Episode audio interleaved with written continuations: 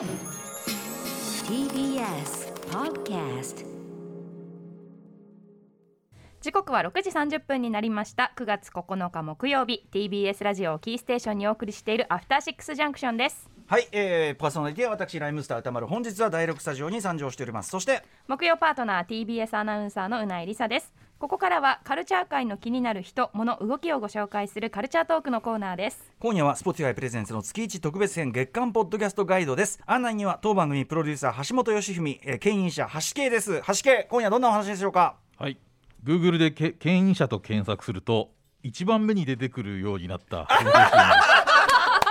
えー私から本日お話ししたいのは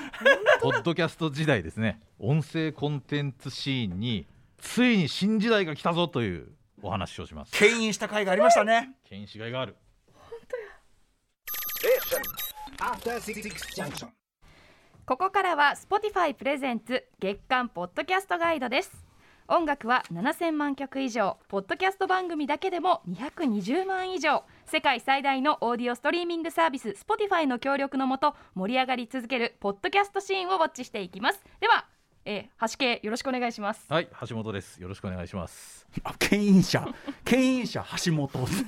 牽引者スペースって入れると橋本って出るようになったんですけど、多分意味わかんないと思いますねほとんどの人はね。なんかでもいいです。牽引者橋本ってなんか映画にしたいですねなんかね。まあ映画にしていただける人がいたらね。よろしくお願いしますぜひというね、はいあのいろんな番組を牽引するという意味で、ええ。ーそういうーポッドキャストシーンのですよ。少なくとも普及というかねキュレーションに関しては牽引してきたんじゃないですか、牽引者ですもん牽ね引になりたいですよね、そういう意味ではね。んでも本当にあのポッドキャストシーンって日進月歩というか、あのまあ、音声コンテンツシーンとも言えますけども、うん。あの本当に進み続けているなと思ってて、こう昔あこんなことできたらいいのになみたいなことがうん。どんどんできるようになってきたっていうのがあってですね、はいはい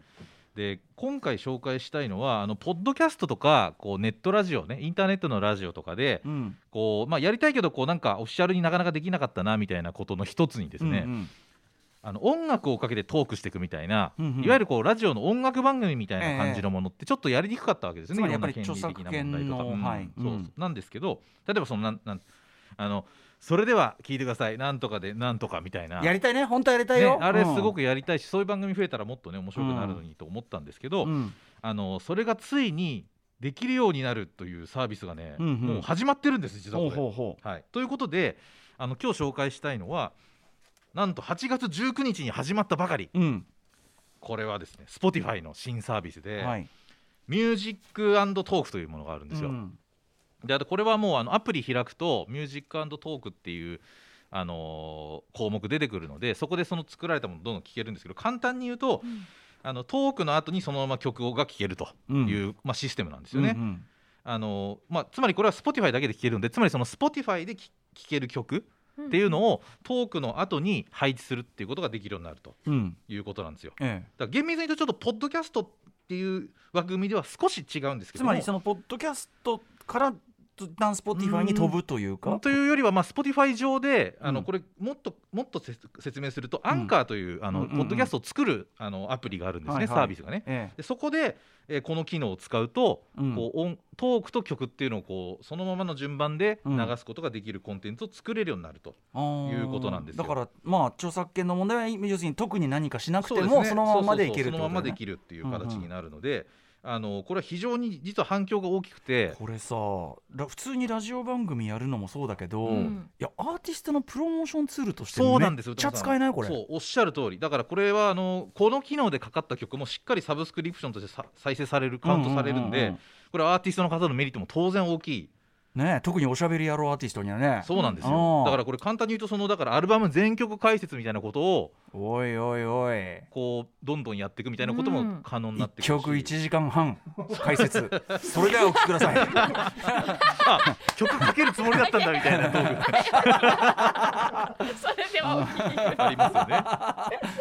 そう。でも実際そういうもう番組があのいろんな著名ポッドキャスターが作っているものがあるんですよね。へえそれはねこれ使い勝手ねそうそうそうそう、例えばだからあの大豆田とわ子と3人の元夫うんうん。のサントラというかそのそれのプレイリストにうんはい。実はその STUTS さんとか、うんうん。あのえあのプロデューサーとかがこうこうどういう意図でこの曲を作ったかとか、そういう要は劇伴みたいなものにもうんうん。コメントしてくれてるっていうのがあって、すげえ興味ある、うん。でそれがトークとこう曲で順番にやっていうのがあったりへあと松本隆トリビュートのおのその全曲解説みたいなことを亀田誠司さんがやってるのがあったり。ーこれは面白いうん。ぞあとあの竜とそばかすの姫のプレイリストにうんあの岩崎大成さんとか音楽監督の人がこうどういうふうに依頼を受けてどういうふうに作っていったかみたいなことをこれコメントしてるの竜とがあったりそばかすの姫の映画としての作品解説にもなってるじゃないそうですねまさにまさにそのまさにあの「へー YOU」っていう曲がどういう意図でこう作られていったか。みたいなこととかうん。すごくね面白く語られてるのがあったりとかですねこれはちょっと超強力なんていうの？そうなんですよ。うん。システムじゃこれは相当いいと思いますよ。だから、うんあのーこう変な話あのーなんだろうなもうリスナーの皆さんも、ええ。あのあだったらやれるかもみたいなことはあるかもしれないしああそのこれからじご自分でやる場合そうですね。あとこう、うアフターシックスジャンクションのためにやるのであれば、ん。こう一つご提案したいコンテンツとして、ええどんなトークをしてもええ。必ず最後にかける曲が「アフターシックスっていう番組ができるわけですよね。ああまあねはいはいはい虐待もない話もして、ええ。いやーもう本当に楽しくあじゃあもうそれでは聞いてください。ライムスターで「アフターシックスはいはいはい。で毎回そのトうんークの最後必ずそれでは聞いてくださいライムスターで「アフターシックスっていうもうこれを続けるだけで、えもうかなりこれは メリットがありますよね。えどうなんですかねそれ。まあまあまあまあ、まあ、番組のエンディングテーマと考えるならエンディングテーマだし、もう曲もうコーナーの合間でも,、ええ。常にアフターシックスを。勝手にパワープッシュがねできそういやどう。これでもまあ、うん。これ皆さんあでじゃああれできんじゃんっていうのも思うと思うんですけどほうほあの番組のタイトルコールのあ,、ええ。あそあそこもででできるますよ。だからあああー。確かにアフターアフターシックスシックスジャンクションジャンクションって言ったら、あのはい。アフターシックスライムスタあーのーはいはいうんうんうんうん。あのショートバージョンをねだからちょっと配信した方がいいね,、まあそっちも出せばうん。本,、本当のやつができますこれはまあ原曲の方でね、うん。イントロとかは全く同じだからそれでも使い勝手的にショートバージョン出したらいいかもな。やろうかなそれはちょっと歌間さん岸君どう？岸君岸君。この後ちょっと岸君。ビクターのビクタースタープレイヤーズ TBS ラジオ。なごたにで君なごっち。なごっち。ち。ょっとこれは会話しなきゃいけないですね、はいうんうんうん。早急にね。そうこれいろんな多分使い方ができるっていう、うんうっんていう感じなんですよ。だからでちょっとあのいろいろまあ番組コンテンツあるんであこんな感じで使われてんだっていうのをちょっと聞いてもらいたいなと思ってるんですけど、うんうん。あのこういろいろなクリエイターが作ってる番組の中でも大変注目この番組的に注目な番組っていうのが一つありまして、それは何といっても小泉京子と YOU の k p o p パーティーという番組が配信されています。この組み合わせから連想されるのは、あのハイアンドローのあの子たちまた、ね。あの子たちまた喧嘩したの。あのラストシーンのところ、ね、喧嘩だったのあれっていう。そのコンビでおなじみですけど、ええ僕ら的におなじみなだけで、ええただあのお二人とも k p o p が大好きでひ大変親交も深いお二人で、もちろん小泉京子さんね6月29日に大変お世話になりました。ご出演いただいていろいろ僕らもお話しさせてもらごったんですけど。自身もねはいいろいろやってますけど。そうなんですよ、んでこのお二人が k p o p について語る番組っていうのをやっててこの中でまさにそのトークしたら曲っていうこのそのアーティストのは話をしたらそのアーティストの曲かかるみたいな部分をうん。やってらっしゃるところがあるんで、まあ、あのいわゆる聞いたらあ、まあ、ラジオの音楽番組だなって感じがするんですけど、これを Spotify で聴けるというですね、そのちょっと一部分聞いていただきたいんですがこの番組でも大変プッシュしていただいております、うん。レッドベルベットはいについて DJ トークして DJ キキさんがねミックスしてずったとやってますけども、あのそのトークをして曲っていうところまでの部分ちょっと聞いていただきましょう。どうぞ。はいこんな感じでうん。あの非常に曲振りから曲ね曲が流れるっていうのを非常にやってらっしゃいますけど。またねその k p o p 好き芸能人同士の情報ネットワークみたいなのがね。ね垣間見れるのも。マツコ・デラックスさんがこの2人に勧めてるっていうね関そ係性もそれ自体がねこれポロッと出た情報だけど普通にテレビとかだと知りようもない情報確かにっていうか確かにあその距離感なんだみたいなのからさ。そうですよね、うん、それも新鮮ですようね。ん、なんか本当にチェックしてらっしゃるんだなっていうのはよくわかる。あの、ね。トーク2人の聞いてても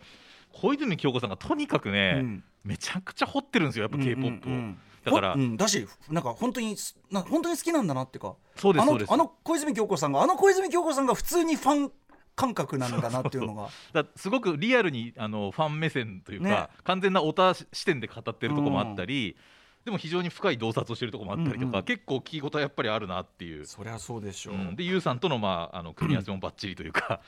あの子たちまた喧嘩したんあだのそのハイアンドローのねね、すいユウませんさんと小泉京子さんのね、はいシーンで言うとね。すいません。そうそうそうそう、そうなんですよ。だからちょっとこんな感じであの音楽についてこう気軽に語りつつ曲をかけられるっていう、まあ、ラジオ番組さながらというかね。あのそういったことが、まあ、あのみんなができるようになった、うん。あの本当にクリエイターの方の中でも本当にあの誰でも使えるようになったっていうのが結構大きいので、うん。あのそういった部分ではこれはかなりあのお二人もですねあの、非常にこのコンテンツを気に入ってというかこの機能についてすごく気に入ってらっしゃって、うんうん。あのそれについてもこうなんかじゃあ今後もやってみようかなみたいな話もしてたりするんですが、うんうん。あのもう一つですねちょっと聞いていただきたい箇所があるんですけどこのこのトークがあの今ちょうどねあのレッドベルベットの曲が流れてでその後にトークが続くんですけどこの番組的に言うと、うん。でその後にですね結構俺ら的にはおおっていうトークがですね展開されるんですがあの小泉京子さんがとある日本の、まあ、スーパーアイドルというか、まあ、アーティストについて、えがっつり言及する部分が非常に興味深かったんですね。ちょっとこちらを続いてトークだけの部分なんですがちょっとこの番組について面白かったのでこちらも聞いてください。どうぞ最初のうちすごいこう抑えたこうお二人ともねいいお声でね、うん。こうあんまりこう声帯を震わさないこうすごいこうこう静かな感じでうん。話してるとなったら後半普通におたやないかっていう。これあのネットニュースにもなったね。くだりですね話題になってこれね。ました、うんまあでもね私に言わせればね小泉さん何を言ってるんですかというね、ああなたあなたはそこに巨大な存在としていますよってありますけどもありますけど山口も百恵さんと安室さんの間に あの小泉さんいるありますけども、うん。なんか小泉さんご自身は非常に冷静にご自身の、ね、立ち位置というのをこう分析される方でもあるから、うん。なんだけどいやでもすごいこうまあでも安室ちゃんがねすごいっていうのはあ改めてお二人の口から聞くとそうそうだよなっていうのもありますしね。そう。ですよね。あそう。なんかやっぱこの熱のこもったトークがなかなか聞けるのも貴重だなっていうのはまあそのテンションなんだだみたいなの分かんないもんね。他のメディアじゃさ、ね。ほほんであとそのなんだプライベートで撮ったさ、なんとかとかさやっぱ例によっ聞いててみたい、ね10時間ぐらい撮ったってお松とお松ととか言ってさいやだから例によって。どこにも出してないけどお松ってのはこれ DJ 松永じゃないと思いますから。これはだからそのなんていうの本当に素のねお,、うん。あのお二人のさ感じが分かるのも貴重だし、本当に楽しそうにね。楽しそうですよね。で本当にそのプライベートでも撮るぐらいですから、うん。こういうことが本当にお好きなんだなっていそうだよね。そうだよね、うん。それもあるしさ、そう。だからやっぱなんかやっぱりそのラジオコンテンツというかねその音声コンテンツだからこそできるこうカジュアルな感じみたいなものカジュアルとその熱こそが伝わる感じね。そう熱が伝わるっていうのはやっぱいいですよね、でそれが本当にこの曲いいよねって言ってたらちゃんとその曲がすぐ聴けるっていう、まあ、このサービスはやっぱり素晴らしいなとは思います、うんうんだから、あの本当皆さんね。あの、まあ、そのそういうクリエイターの番組が増えていくんでそういうものを Spotify で聞いていただくもよし、まあ、じご自身でうん。アンカーを使って配信をするというのもなんかこれをきっかけにやってみられてもいいのかなって活用しがいあるんじゃない？めちゃめちゃやれること広がるんじゃない？FM ごっこがすぐできるみたいな感じですからね。うん。だからもういろんなことが多分できますいやだってさ例えば好きな曲をうん。ぐ押す自分の押したいこう曲とかがあれば、うん。ありさえすればそれをこうなんていうかなその人たのなりの熱を持って押せば、うん。それ立派なこうなんか聞くに値するコンテンツだから、うん。そうそうそう。うんだから誰誰でもって言い方語弊あるかもしれないけどでも、うん。なんか皆さんにそれはあるはずじゃないっていう感じがするもの、ありますね、うん。だその曲であればいいわけですからそのはい音楽何かね推したいものがある人だったらその音楽を説明しきらなくてもよくなるというかじゃあ聞いて聞いてくださいっていうまずは聞いてもらってこうこうみたいなのもできうん。ね、具体的に聞いてもらってもできるし。だからそのトークそのものでなんかをやりきんなきゃみたいなハードルも下がってると思うので確かにそうだよな。昔よりも多分これはどんどんハードルが下がっていってどんどんその喋る人が増えればね楽しいなと思ってます。そうすると本当にこう音声コンテンツシーンがまたこう盛り上がってうん。もういよいよもうもう牽引しっぱなしってことになりますからねももっとカジュアルな私コミュニケーションツールとしても使えるかなと思ったんだよね。そうですよね。その例えば。友達同士とかね。そうそうそう。例えばこうサークル内クラス内で、うん。あの今週は俺のね、はい。この番組やりましたんで、はいはい今週の俺の一押し曲聞いてください。これですなんつって、できんじゃん。そうですね。しかも家のこのあスマホ一つでできますからね。ねえ。うん、すごいいい時代おめえ説明のくだり2時間長えよ。2時間。喋って1曲一曲かかる。せてくれみたいな。いやそれはあのウィークエンドシャッフルという番組の、ウィークエンドシャッフルという番組の,、あの最後に2時間番組の最後に、ん。えーラブマシーン1曲かけるってあれをね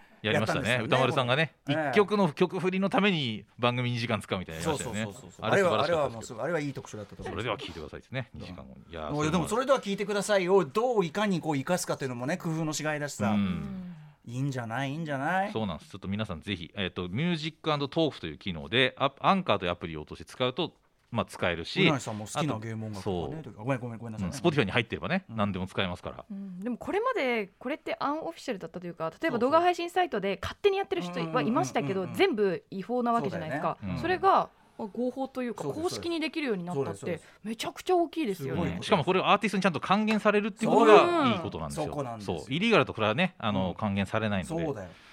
それが本当に推してるってことにつながるってことが、あのこれは素晴らしいことだと思います。ぜひということです。だからねそうなんです。だからちょっとねあのこちらも注目していただきつつなんですが、ん。今日もう一つお知らせがありまして、はいはい。えーっとあそのお知らせの前にあそそうですね。大事なこの番組の Spotify 限定のコンテンツといえば、はいえっとアフターシ別冊アフターシックスジャンクションは、えっと今日この後ビヨンドザカルチャーでやる、うん。えっと1時間でうないりささんに森田義満監督のファンになってもらおう特集の番外編といたしましてえっと多分その本編の中ではその個々の作品の話とかまでは、あの細かくはしきれないと思うんで、まあ、うないさんにこれのここがいいんですよとかここ見てくださいとか特になんか森田さんのキャリアの中でもあんまりあの取り上げられることが少ないかもしれないけどこれの作品のこれがすごいんですみたいなのをちょっとおすすめするポッドキャストを後で撮ろうと思います。だこの後取り立てほやほやみたいな感じになると思いますが、ちょっと明日の金曜日ね。はいえー金曜日夜9時に配信ということになります。はい、はいそしてお知らせいきますが、あのこの Spotify 限定別冊アフターシックスジャンクションなんですけども、この企画形態としては今月9月いっぱいで一応終了ということになります。はい、そうなんですよ。うんなんでまああとえっ、と何週間かな、2、3週間かな、はい、ぜひご期待くださいということです。えーあとですね、えーじゃあこのコーナーどうなんだと、うん。月間ポッドキャストガイドについてはこの Spotify プレゼンツで木曜カルチャートークで月1みたいなこの座組としてはなくなるんですけども今月でね来月からはないんですが、ただ、あのー先ほども申し上げましたがこう音声コンテンツシーンのウォッチ活動っていうのはあの非常にこうカルチャーキュレーション番組としても非常に大事な部分だと思うんですね。でその割にですよそのキュレーションしてくれるまとめてキュレーションしてくれる人なり場って、うん。俺の知る限りあんまないんそうなんです。だからポッドキャストのどこが面白いかとかね、あのそこをフックアップするっていうのは、まあ、あのゼロではないんですがあんまり多くはないですもちろん。これはだから牽引者の牽引たるゆえんですよね、うん。やっぱり牽引者スペース橋本。スペースね。橋本これを皆さん、ええ検索すればするほどどんどん僕になってくるんでね。あのジブラさんじゃなくて僕になっていくことが可能性高まるんで、ね、牽引は何のことやらみたいな感じになると思いますけどね。してますけども。そうそうそう。だだからぜこれはねぜひその要するにポッドキャストこんな面白いのがありますよはいやっぱ継続してやってほしいそうですねあのなんでこれリスナーの皆さんもなんかこういう面白いポッドキャストあるとかあの引き続きこういう面白いポッドキャストを始めたとかね自分でもしくは身近な人が始めたとか、まあ、そういった情報も引き続きお待ちしてますのであの今後そういったものは不不定期でやっていくということになると思います。はいこんな感じで、えー、ありいろいろ教えていただきありがとうございはい、ました、こちらこそね引き続きということで。Spotify さんもありがとうございました。はい、ありがとうございます。えー以上 Spotify プレゼンツ月間ポッドキャストガイド、えー、橋本義文牽引者でしたありがとうございましたありがとうございました明日のこの時間は歌丸さんの最新映画表です今週扱うのは映画アナザーラウンドです血中アルコール濃度0.05%でやってみようかな After Six Junction.